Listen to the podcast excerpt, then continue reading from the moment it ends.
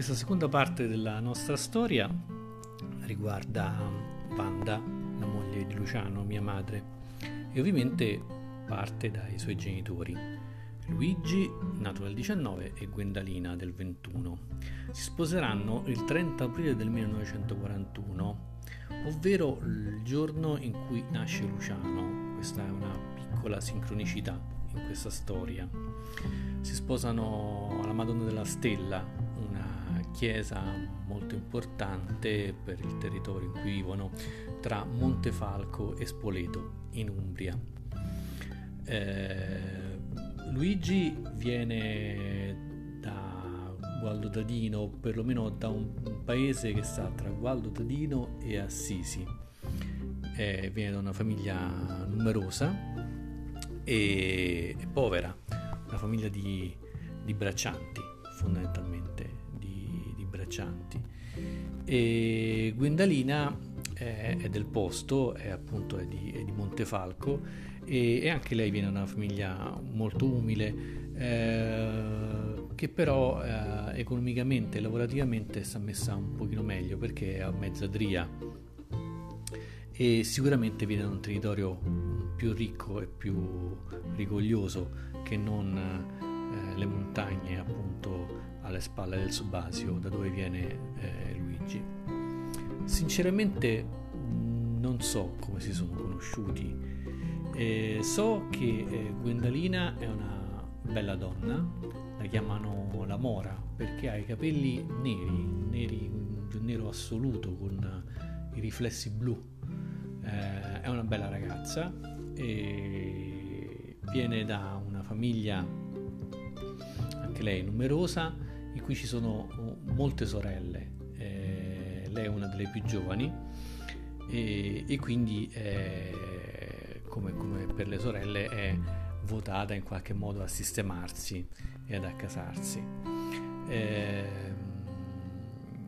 si sposa quindi intorno ai vent'anni o poco meno. E, anzi no, ampiamente a vent'anni. E Luigi, eh, qualche anno di più appunto, è anche lui giovane, è un tipo silenzioso, eh, bassino, eh, ma dai modi in qualche modo simpatici. Eh, eh, sono due contadini fondamentalmente, eh, per estrazione, per formazione e, e anche per, per, per, destino in qualche modo. Quando si sposeranno eh, andranno a vivere nella famiglia di, di Luigi e, e, appunto Gwendalina racconterà come quel passaggio è stato un po' traumatico perché è una famiglia più povera eh, dove ci sono più bocche da sfamare e dove ci sono abitudini anche diverse. Eh, la più importante è quella di non pranzare.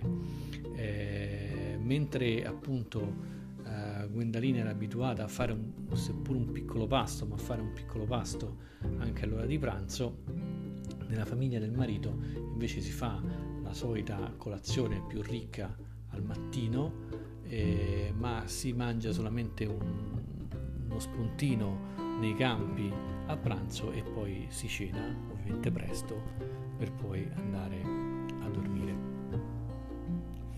E, mm, è una vita quindi eh, difficile faticosa quella che affrontano, che migliorerà poi eh, quando eh, torneranno invece a, a lavorare eh, a Montefalco con la famiglia di, con, con, con, i suoi fratelli e, e sorelle.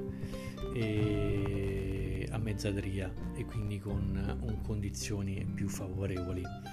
Eh, in particolare andranno poi a lavorare eh, presso una grossa fattoria di un industriale del posto di Foligno e lì andranno a vivere e, e a lavorare in una fattoria addirittura molto moderna per quel periodo eh, e quindi con condizioni di lavoro e, e anche economiche molto più eh, favorevoli. Eh, Luigi e Gwendalina staranno insieme per tutta la vita. Eh, sono dei tipi molto diversi e per certi versi sono un po' un certo stereotipo di coppia in cui lei è molto più decisa, molto più energica, eh,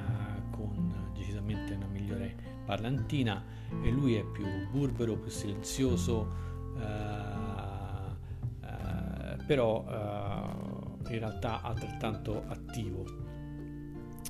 Di questi due caratteri magari ne parliamo al prossimo episodio.